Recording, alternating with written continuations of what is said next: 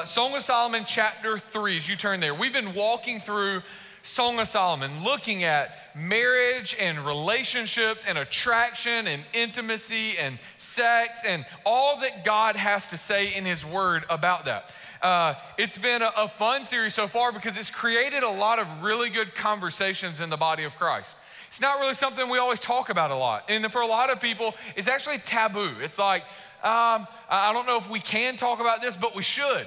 Uh, we should. And so we want to, to make sure that we talk about it according to God's word. Here's the deal people are talking about it. And we need to make sure that we can answer the truth about this according to what God has for us.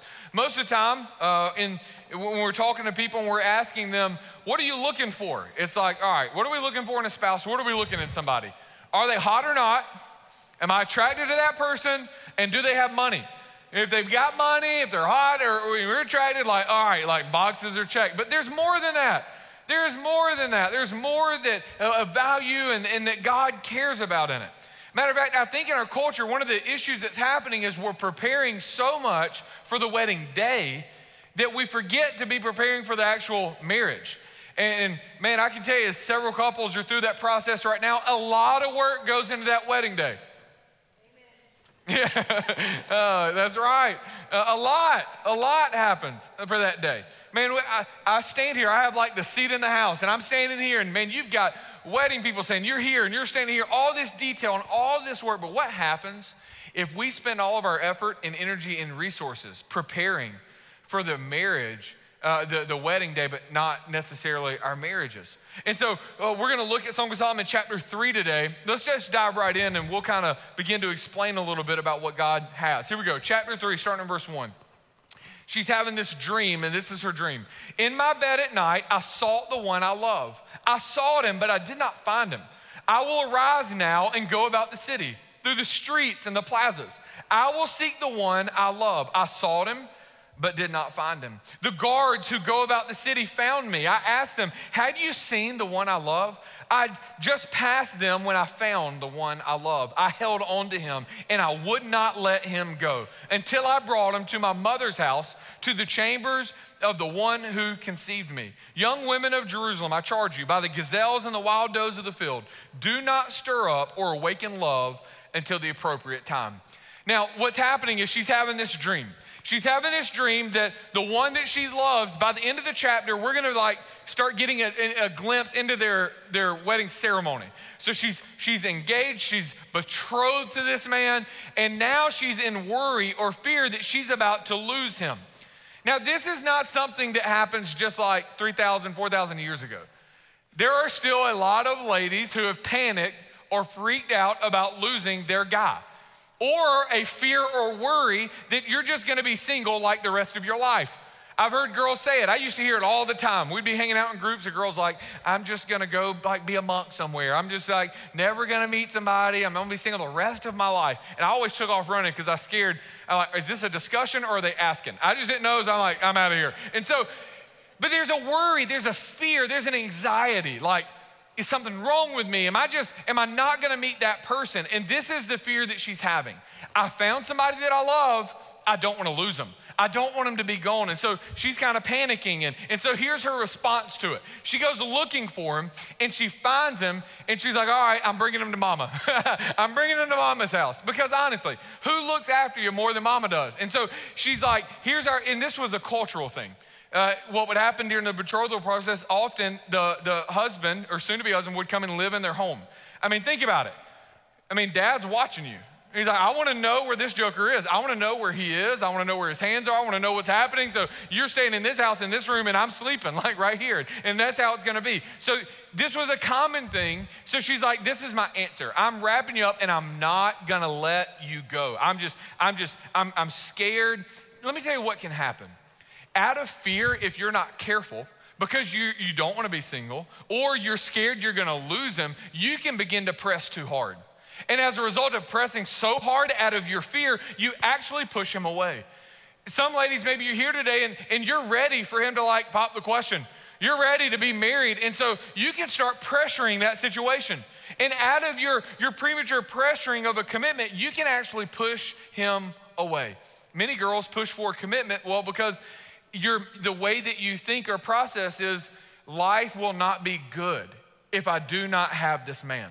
Life will not be good. I mean, since three years old, you've been thinking about like marriage and you've been thinking about getting married one day. And look, I just found out my little four year old boy went to pre K and came home talking about some girl he loves and wants to marry. I'm like, brah, we're supposed to be playing with army men. Leave that girl alone. I was pretty pumped that he liked the girl though. I'm like, yes, it's something we pray for. But now it's like, how do we, I mean, some of y'all got that, others will get it later. but see, here's what happens is we begin to make love and marriage and relationships, we begin to make them an idol. And here's how. Because you cannot imagine living life without that person. Instead of seeing that person as a good gift from God, you begin to make that God. See, we do this today. The timeline's a little bit different. In first service, I told them that for many of our first service, uh, they're now 70, 80 years old. They were getting married between the ages of 16 and 18 between the ages of 16 and 18. Some of you are like, whoa, I have a 16 year old. Ain't no way. Now the average age is between 25 and 27. And so it's been pushed back longer. Now there become struggles and difficulties that come with that coming back. And so now though, we do this thing. We say, okay, I've got a plan for my life. I'm gonna graduate high school. When I graduate high school, I'm gonna go to college and get a four-year degree that takes five years. And then after I do that, I'm gonna either go into the workplace, and then after I've worked a little bit or long enough, then I'm gonna meet this guy and like we're gonna be in love. But for that to happen and us to get married at that time, I have to like either meet him and date like through high school all the way through college, or we need to meet in college. And when I graduate, I better have a guy. If I do not have a guy and I just graduated college, I gotta freak out. Like my timeline is not happening. Like, and so you start getting pressured and you start pushing. So you start, you're on like 18 different online forums. Like you don't even farm and you're on farmersonly.com right now. You're just like, you don't care. You just took your farmer girl, you know, Halloween outfit and you put it on there because this is serious. Because in your mind, living life without that person is not a joyful life. It's not good and, and you've made it an idol. You see, this is something that is good given to us from God, but you've, uh, you've elevated it to God's status. Love and marriage and intimacy and security, they are good, but they are first meant to be found in Jesus. And once we then find them in Jesus, we can look and find them in someone else. See, it doesn't start then, it starts in middle school and, in high school. I mean, how many middle school girls right now, you feel like who you are is by who's on your side? So it's like, oh, I tell you what, I'm, I'm, uh, I'm good if I've got this boy. And if he will date me, then I feel valued. I feel important. I feel loved. So you're like dating in middle school or talking or Snapchatting or whatever you want to call it, but you find your value in that. I mean, how many times, Jeff, have you found middle school girls seeking a boy more than they're seeking God? Or maybe the other way around it would say, like, how many middle school girls have you found actually seeking God more than middle school boys? Because it is, it is, we have to teach them and equip them. And the other way around, guys, you begin to seek a girl more than you are seeking God. So what happens is it becomes idolatry. Instead of loving God through something, you love that thing instead. So she is insecure, she is fearful, she is worried. And so now we're about to see this picture as she describes him, where we're gonna see her groom. Next week, we're gonna get to see the bride from his point of view. And I will tell you, it is very different how they see each other. So here's one thing I can just say as we begin to kind of ease into this text. If there's one thing that I can tell you as we make our way into it, ladies, is this. Well, let me tell you two things. One, this sermon series has made me go back to Stacy so many times and say, I am so sorry. I'm sorry. I'm not preaching this message. I've said it every week and I'm gonna keep saying it. I'm not preaching this message out of someone who has perfected this. I'm preaching the sermon series out of someone who desperately needs this. I need Jesus in this area and in my relationship and in my marriage. And over and over, I'm like, I'm so sorry. I'm not Song of Solomon in this area. Like, God, forgive me. We need His grace. Secondly, what I want to tell you, ladies, is this the man that you are seeking at the end of the day is just a man. At the end of the day, he will always be a man. He will never be enough to fill your soul. He will never be enough to satisfy you uh, through and through. He will never be enough to anticipate every need that you will ever have. He will never be able to read your mind, read your heart, read your emotions, and satisfy you by knowing exactly what you need all the time and forever. But I can tell you, I know one who does. I know one who does know your mind and knows your thoughts and knows your fear and knows your insecurity and knows your worries and is there beside you to help you along the way and will meet and satisfy every need that you have. So many marriages have been broken because romantic love has become an idol. You know, the, the Jerry Maguire movies, like, you know, you complete me. That is terrible. You don't want Tom Cruise. And you also don't want the guy who's saying, You complete me. Here's why it's like a life raft. If there's somebody out drowning and you throw them like the life raft and they miss it, and they're drowning. So you dive in the water and they grab hold of you as a life raft. People don't make good life rafts. You know what happens? You drown the person trying to save your life. And this is what happens when we make somebody that idol. It, their love for you will consume you and it will crush you. You don't want to be that guy. If some guy says, I'll be your hero, baby, that is wrong. He will not. He will fail you. He will mess up. It's just, we're not made to be your hero. We're not made to be the one that satisfies you. We're not that, we're not man enough to be that person. Only God is. You see, lonely and insecure single people who get married to satisfy their needs become lonely and insecure married people. That's not how God made us to be. We are going to disappoint the person we love. It is going to happen. It, we're not perfect. She, Stacy's gonna disappoint me in some way, and I'm gonna disappoint her in some way. And we have to understand in dealing with disappointment, if we have made that person our God, then our world comes crashing down. Because God never disappoints. He is the rock that is stronger than I. He is faithful and he is stable. So, what Solomon does in response to her insecurities and her worries is he's gonna take her on, kind of an emotional journey. You're gonna hear from her, and everything she says is like these emotional responses. Any man surprised? Like that, what she is, what what she is getting stimulated in him about is is uh, uh these things that are stirring her emotions. And then the next chapter, what is going to stimulate him and gets him excited about being married is all these visual things. And so now we're gonna get kind of four things that she sees in him on the way to this marriage that gets her excited about being married to him. So here we go. Let's talk about number one she's getting excited about his investment, by his investment. Look what happens in the text. It tells us, verse 6 Who is this coming up from the wilderness like columns of smoke scented with myrrh and frankincense from every fragrant powder of the merchant? This joker comes rolling in like an Axe body spray commercial. He's got every smell good on, and she's like, Man, this guy smells good. Who's this coming out the wood smelling all good? And so then, so just a, another sermon on smelling good, guys. So here we go, middle schoolers. Verse 8 all of them. He says, all these, the, the, look, Solomon's bed, verse 7. Look, Solomon's bed surrounded by 60 warriors from the mighty men of Israel. Now we hear this and we're like, wait, huh? Why is there a bed surrounded by 60 men? There's not. He's going to explain it in the following verse. Verse 8 All of them are skilled with swords and trained in warfare. Each has his sword at his side to guard against the terror of the night. King Solomon made a carriage for himself with wood from Lebanon. So, this bed that she's talking about is what she's doing is saying, hey, he made this carriage for both of us. Like a, a, bed that is made for me and him, like he has made this carriage, and all of these 60 valiant war, warriors are walking side by side from this carriage that he has made for her.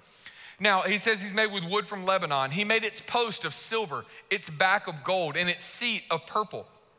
Its interior is inlaid with love by the young women of Jerusalem. Go out, young women of Zion, and gaze at King Solomon wearing the crown. His mother placed on him on the day of his wedding the day of his heart's rejoicing. So let me first talk about his investment. She gets excited about this investment that he is making into him. And maybe a word, men, for us to think about when we think about investment uh, is, is preparation. He's preparing for her, he's preparing to share life with her. How do we see it?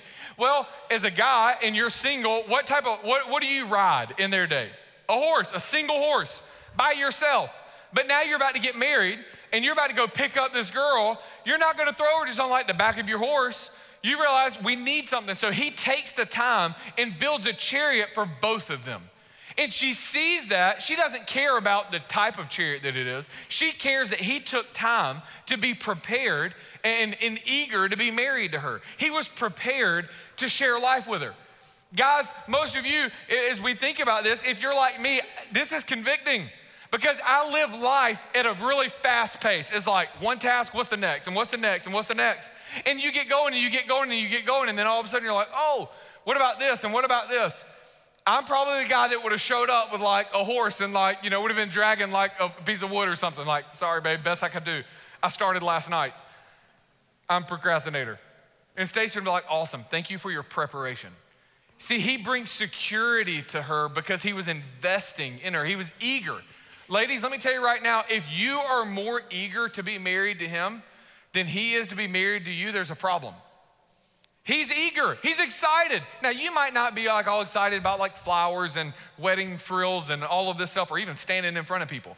But I can tell you what, there, it, I will never forget, ever, all the days of my life, I will never forget what it looked like when those doors popped open and Stacy came walking through.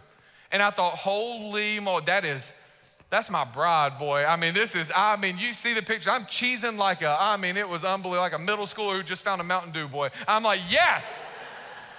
I mean, this is my bride. I'm excited. I'm eager. And he's saying, I'm eager to be married to you. I'm eager to let you into my life. You notice at this point, she calls him King Solomon. Up to this point, she's been calling him a, a, a shepherd. He, I mean, he, the way that he knew her was he went out with a shepherd, his sheep, and he, he didn't introduce himself as this grand guy. He was pretending to be just a normal shepherd. Uh, and, and so now she says, I know who you are.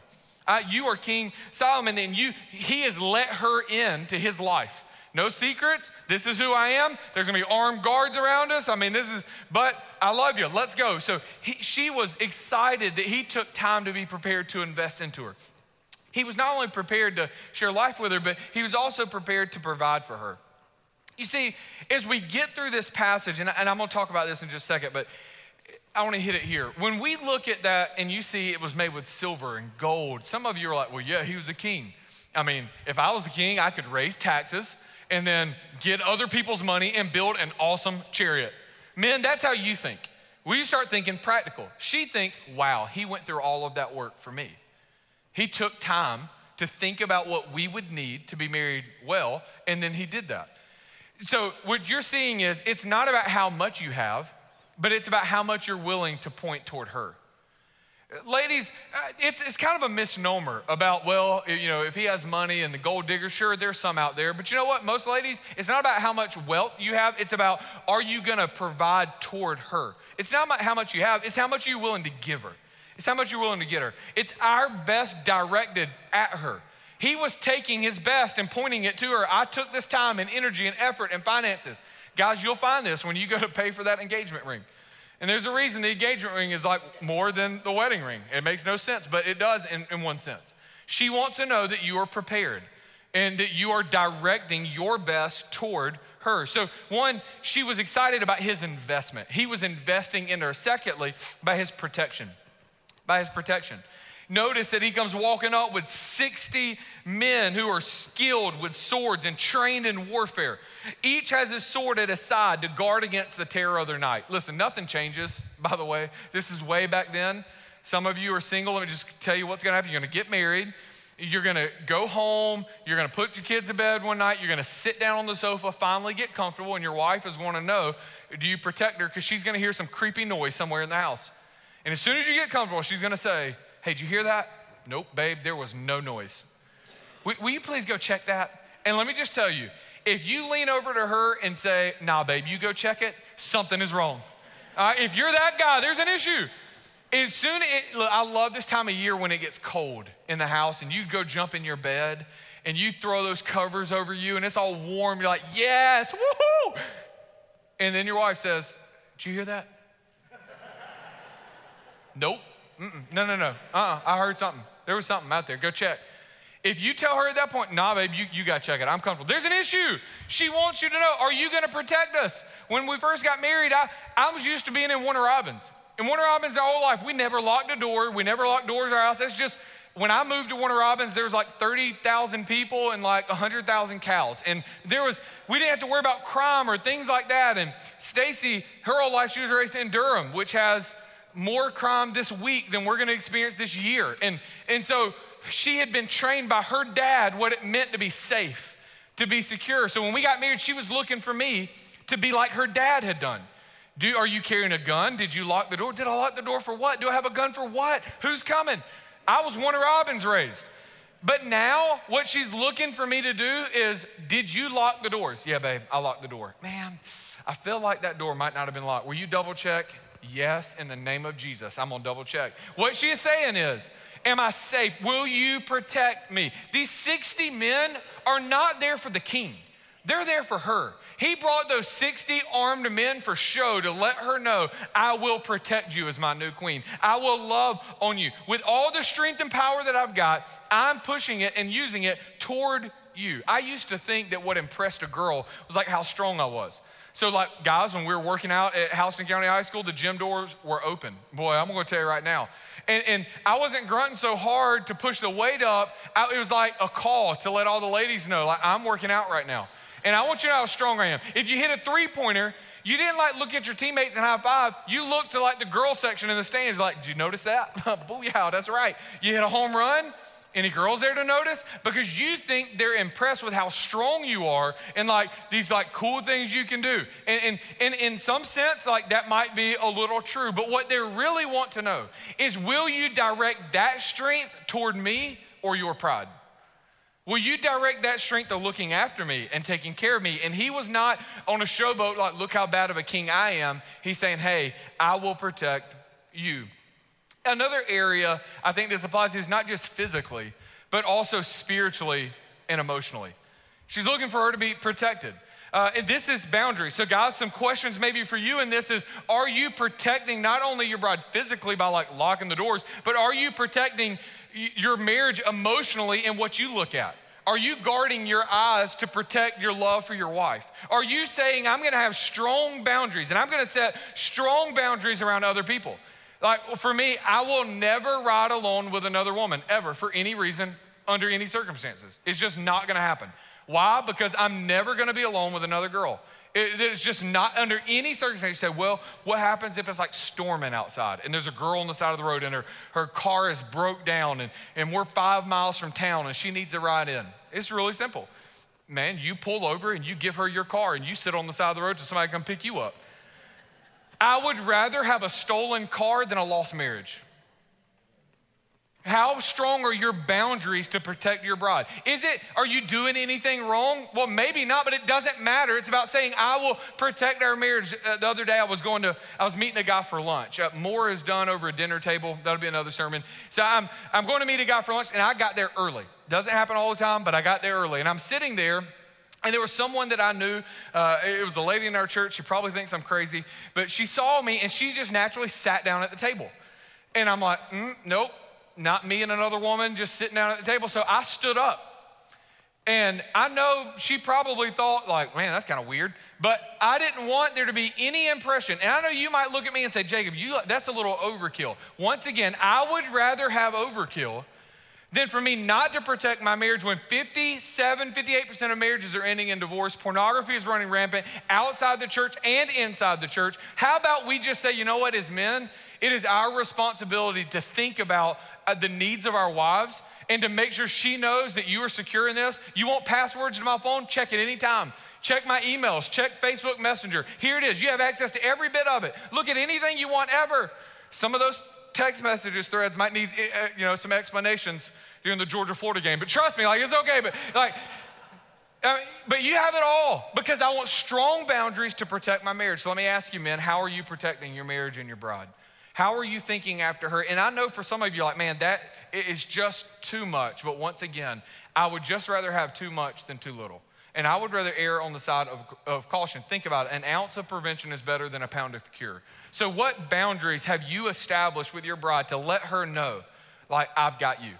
Some of you right now, like someone, an old fling messages you and wants to like spark up a conversation. Let them know, hey, you go spark that conversation with somebody else. Like, I, we can't have that conversation anymore. Well, we're friends. No, no, no, you're not. She got to go be friends with somebody else. You say, well, I'm supposed to like love my neighbor. Well, then tell her to message your wife and let your wife love your ex, and that'll be awesome. See how that goes. It'll be good. But you have to have strong boundaries. So by, you got to protect in your marriage physically, spiritually, uh, and, and emotionally. Thirdly, she gets excited about his leadership. She gets excited about his leadership. Look what's happening. He's, he's leading these 60 men in. Think about this for just a moment. He is, he's on the way to come get his bride in this chariot that he's made for her, and these 60 men are following him. And here's what is coming to her mind if he can lead those 60 men and they will follow his leadership, then he's gonna be able to lead our home. He's gonna be able to lead our marriage. Uh, it, he was coming to get her.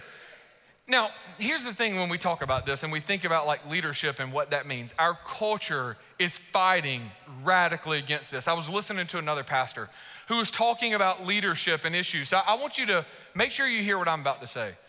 A lot of the issues that we have experienced and problematic in our culture are male problems. It's, it's a, a, a male leadership issue. Think about it like this How many men in all of history that have used their leadership positions to oppressively hurt, dominate, murder, and kill over all of history. Look at all the leaders that have ever caused genocide and murder and, and all these things, and ask yourself how many of those were women? over history. How many? Very few. Very few. Most of them were men. Matter of fact, so much so that within our culture, what's happening is, is they're saying, look, we need to understand all of leadership for Americans' history. We've had men president, men leaders. And so now, because America's not in a good place, the culture is saying, I tell you what, well, here's what we need to do for the love of God. Men, you've messed it up. Women, time to rise up. Women, time for us to lead we will take the place of men. We will become like men out of leadership issues. There is no question there is a male problem. But the answer is how do we fix it? We don't fix it by saying, well, women, you just take on the role of men. If men won't do it, you do it. No, just leave the hole sitting right there until a man steps up and is the man that he needs to be. Our culture might say, well, listen, we're just gonna have no differences between men and women whatsoever. I'm here to tell you, I don't, Culture, hear me. I, we love you. We just think very differently on this. There's nothing you can do to change male and female. God created it that way, from chromosomes to DNA to bone structure. I, I know there's some variance in that, but for the most part, men and women are made men and women, and God created us to be different. But let me tell you where the systemic problem comes from. Are you ready? I want, I want to make sure I'm speaking to our students and our college students. So, hear what I'm about to tell you. The average boy who grows to the age of 21, before at the time he reaches 21, he will have played 21,000 hours of video games eh, by the time he turns 21. Now, boys, before y'all go looking around at your parents because they done told you stop playing video games so much, I want you to understand what that means. You will have played over two years of your life you have spent on a video game. And what are most of those video games? Let's be honest, what are most of the video games you play? They are someone being a hero. It's somebody with a gun killing other people to be the hero, to save the day, to win the war, to win the battle. It's somebody in a video game being a man, and you're spending over two years of your life on that. Now, look, hey, I love NCAA football. I love to be the hero. I, look, I, I drafted Herschel Walker every year. Boy, I love this. And, and I love, and I get it. I'm not saying that video games are like of the devil. Here's what I am saying there's a systemic problem in that we are not raising boys to be men. And we have to train them up and teach them to say, this is what leadership looks like. If you are dating somebody and they are not leading outside of your relationship, there's a great chance that when you get married, they're not gonna lead inside your home. So you wanna make sure how are they leading now? So if you're single, here's a few thoughts. Do they work hard? Do, are they serving right now? If you're saying, well, I'm gonna wait till I get married to serve in the church, serve right now as somebody who's single and loves Jesus. There's tons of places for you to serve and use and develop and grow as a leader right now within the church. If you're a young man, we've got a place for you to serve. We want to put you to work right now. You know why? Because I want to partner you with someone who's married, someone who's a little bit older than you, someone who has learned some leadership skills so we can pass them on to you. So that when you get married, your wife would say, I'm so thankful for Shirley Hills Baptist Church that partnered with families to help make boys men. Men that loved God, loved their wives, and, and learned how to lead. Number four, what we see in this text is she was excited about his leadership, his protection, and his investment. But lastly, she was excited about his union. His union. I want to quickly give you three areas, three people groups in this passage that were involved in his wedding three people groups that were involved in his wedding. The first one is he had a community of friends. He had a community of, of people. Notice this. I love this. This is this is good. I want you to see in the text where she said, Hey, girls, I want you to go out and I want you to check and make sure that you can see that the king loves me. Now, some of you are like, Hang on. That sounds like not very smart. I, send out all your girlfriends to go check out on this guy and, and like get to know him and see if he loves me. Like, man, one of them girls, they're gonna try to steal him. Listen to me. If your friend can steal him, you don't want him. Give him away. And she's like, hey, go girls. If if if you can take his eye, then his eye's not on me in the first place. He had a group, a community of people. She did. She had a. Uh, she was under the protection of a community of friends in the presence of friends so that they will speak into your marriage and into your relationship. Often, friends sometimes might know you in even more details than even your parents do sometimes. And so, having a group of friends that love Jesus, that you are walking with together, that can look at you and say, hey, listen, this guy's bad news. What are you doing? Because here's the deal when you start to date, you can get dumb real quick. You can just throw out every value out the window at all. So, having a group of friends that love you enough to say, hey, look here, uh, you, what are you doing? He has, he doesn't have our values. See, throw this guy out.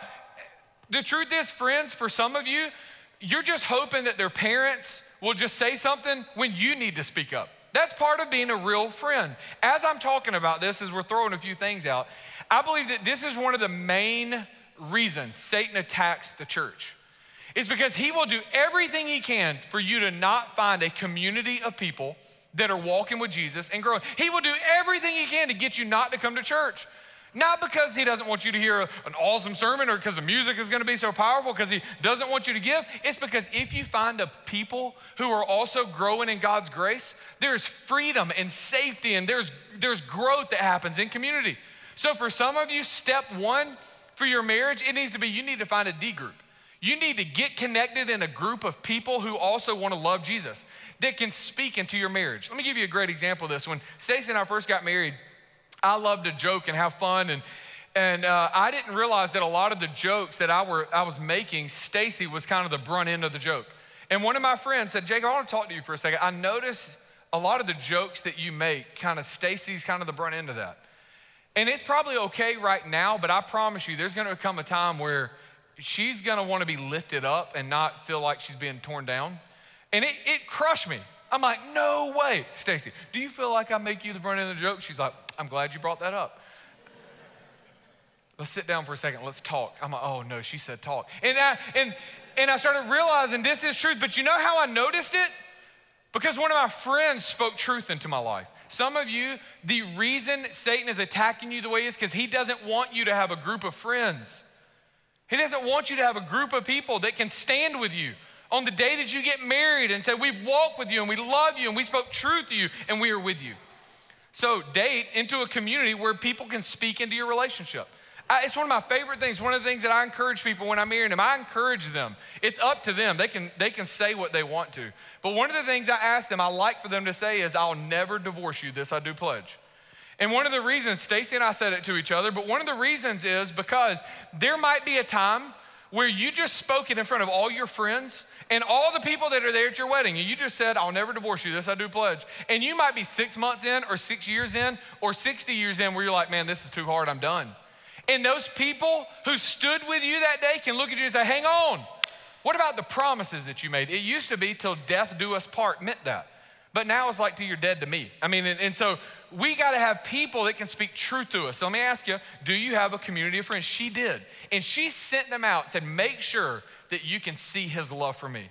Do you have a godly group of friends that you can trust to say, check in on this guy and make sure he loves me? So she had a, a group of friends. Second group that we see was her parents and his parents. His parents are involved in this. Notice at the very end of the passage it says that his mother placed on him on the day of his wedding the day his heart's rejoicing. Now, some of you think about this crown because he was a king, but that's not how that was. In their culture, before they were married, the mother would put a crown on her son's head, signifying that you are now like the king or the leader of your home. What she was doing, the mom, was empowering her son to now lead this new union.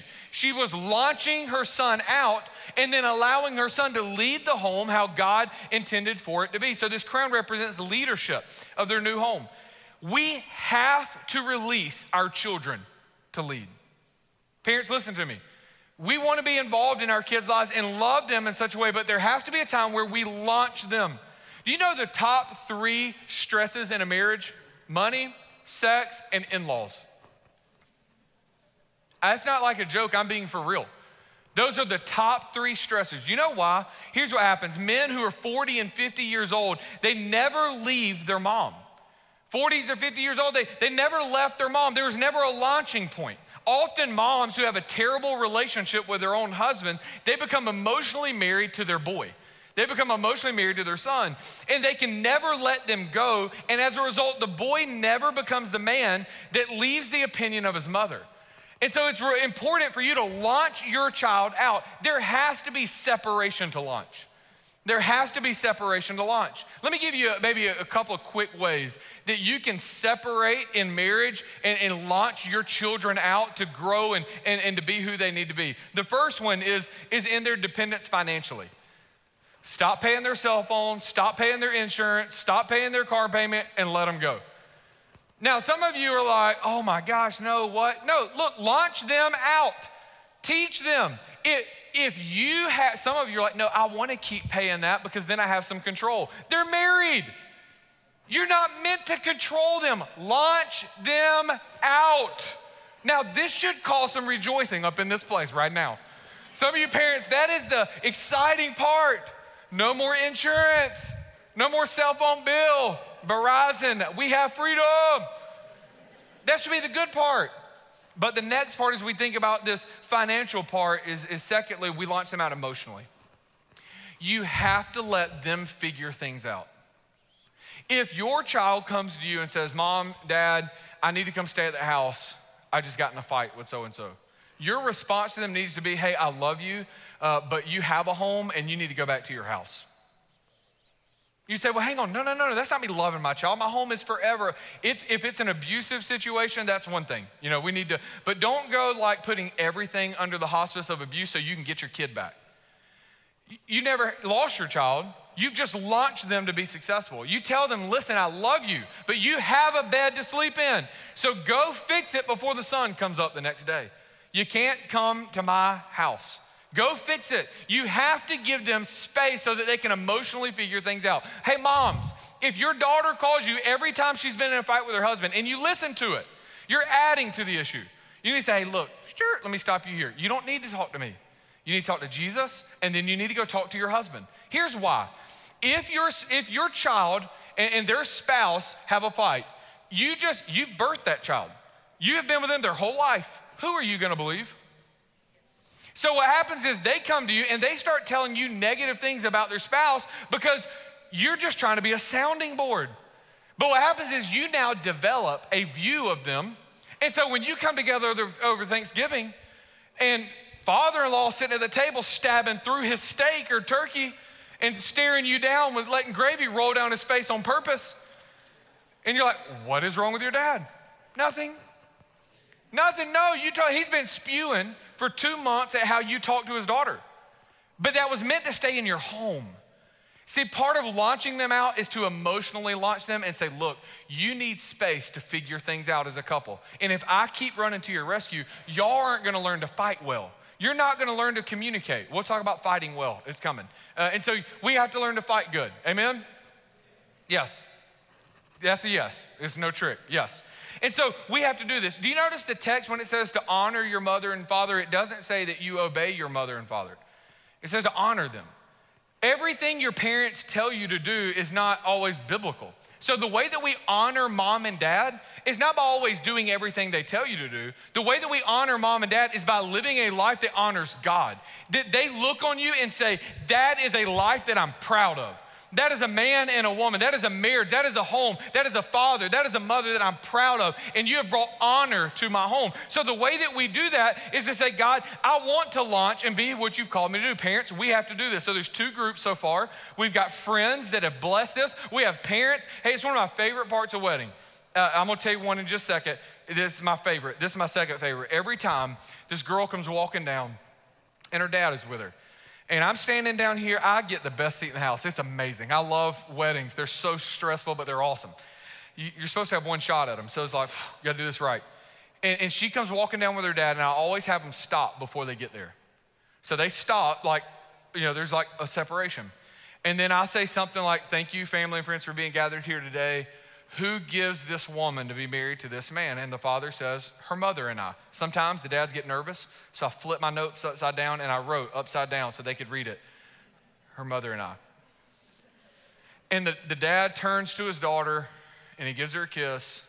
And then I say, and I look to, to the guy and I say, Go get your bride. And he walks out, and the father hands his daughter to him. And, and I'll tell you, the day that I got married, I didn't quite understand that because I was so excited to be married that I was like, can we just go straight to the kiss your bride part? Like, like I'm, I'm so excited. I, I love Stacy and I'm ready to spend the rest of my life with her. But now I have a little girl. And I didn't quite understand what it meant for Johnny to hand, outside of his relationship with Jesus and his love for his wife, the most precious thing God had given him. And he literally says, I'm handing this to you and I'm launching her into your hands. Love God and love my daughter well. And then he goes and sits down. And it's me, and I just went and got my bride, and we're standing before God. It's one of my favorite parts because it, it represents a sign of empowerment and launching. And it launched it, to me as a man. It said, I'm expecting you to be the man of your home, so do it or I will kill you. And, you know, just want you to know that. So, parents, we have to launch them. Thirdly, there's another picture here of a person that's present, and, and it's a union between Solomon and God. Go back to verse six, and I want you to notice the imagery that's here as we get ready to wrap up. He says, Who is this? She says, Who is this coming from the wilderness? Like columns of smoke. Where else have we heard being led out of the wilderness with columns of smoke during the day and, and pillars of fire at night? See, this is a, an easy connection to where God was leading his people out of Egypt through the wilderness and he was guiding them as a pillar of smoke by day and fire by night. She's saying, Solomon, he, he reminds me of God. He's leading our marriage in this relationship, and we're leaving the wilderness of singleness and we're moving into the promised land of, of marriage. You see, this whole passage is not about let's be more like Solomon. This whole passage is pushing us to a Savior who is the better Solomon the one who loves us perfectly, who leads us and guides us, who protects us and gave everything up for us. He would go on to write Ecclesiastes, and he says in that that a three stranded cord is not easily broken between a husband, a wife, and, and God. Uh, my favorite part of every wedding, everyone ever, after that, we get up and normally we'll say some things, and I'm standing about here, and there's bridal parties and bridal parties. And, and at some point, I will say to a, uh, the guy and the girl, turn and face one another. Uh, tell them, hold hands, act like you love each other, turn and face each other. And then I'll tell them, we're now going to say vows. And you're gonna make these promises to one another before God and before witnesses. You're about to enter into a covenant relationship where you're making promises to each other and you're leaving your single independent life and you're now about to be one flesh. Here's why I love it. Because every single time I lead a couple in those vows, here's what it reminds me of. There's this bride who's dressed in white and makeup's done and hair is done. It's this day where she wants to look her most beautiful and her best self. But there was a day where God said, Hey, I have a vow that I want to make to you. And marriage represents this.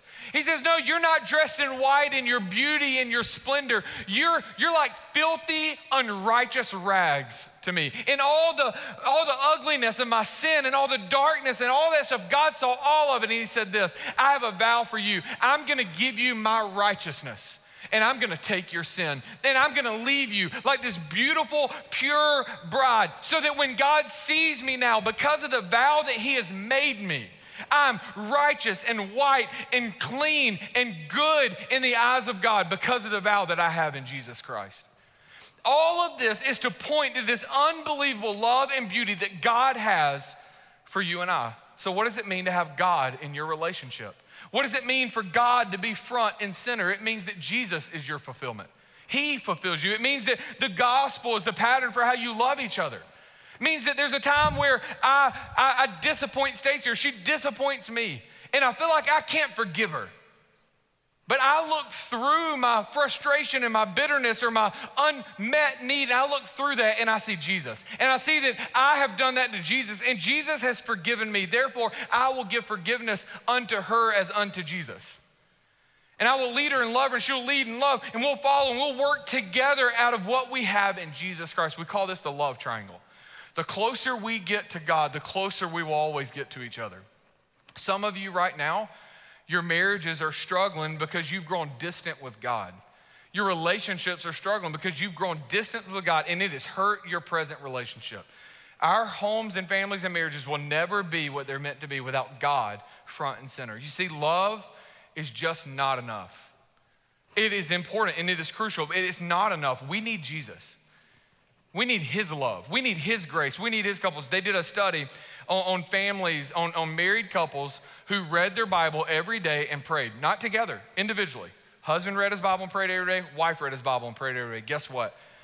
Less than 10% of couples who prayed and read their Bible every day were divorced, versus everyone else who's about 60%.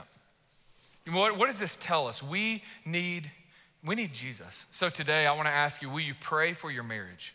Will you pray for your family? Will you pray for your home? If you're single today, will you ask Jesus, Lord, help me, equip me, train me now to be the person that you've called me to be? Men, we've called to lead. We need to be connected and united with her family and friends and, and with God. We invest into her and we lead and we protect. But at the end of the day, all of this is ultimately found in Jesus. Will you stand with me? Father, today I'm thankful for your grace. I know uh, in a congregation like this, and many of you are watching online, Jesus, we just, we need your help and we need your strength. So lead us. We know that the world is teaching and telling people what, uh, what they believe about marriage and sex and intimacy and manhood and womanhood. So, God, as a church, would you help us to raise young boys into men? God, would you help us as men, though, to first say, Jesus, we need you now? The only way that we can raise young boys into men is for us first to, to say, Jesus, we need you because we want to be the men you've called us to be today. So, God, help us in this. Lead us as your church. We ask in Jesus' name. Amen. Hey, we're going to have some pastors down front, and we're going to sing a song. Time we believe anytime the gospel is preached, man, there's an opportunity for us to respond. We're going to open up altars. If you would like a pastor to pray with you, we would love to pray with you. We're here. Maybe you're here and you're like, you know what? I'm ready to join the church. This is where I want to join and be a part of and partner with to make disciples. We're here. Maybe you just want to come and pray. Altars are open. You guys come. But maybe you're here and what really is happening is God speaking to your heart. It's time for you to surrender to Jesus. What you need more than anything else is Christ. Our pastor's here. We would love to help you. We're going to sing together. Altars open. You guys come.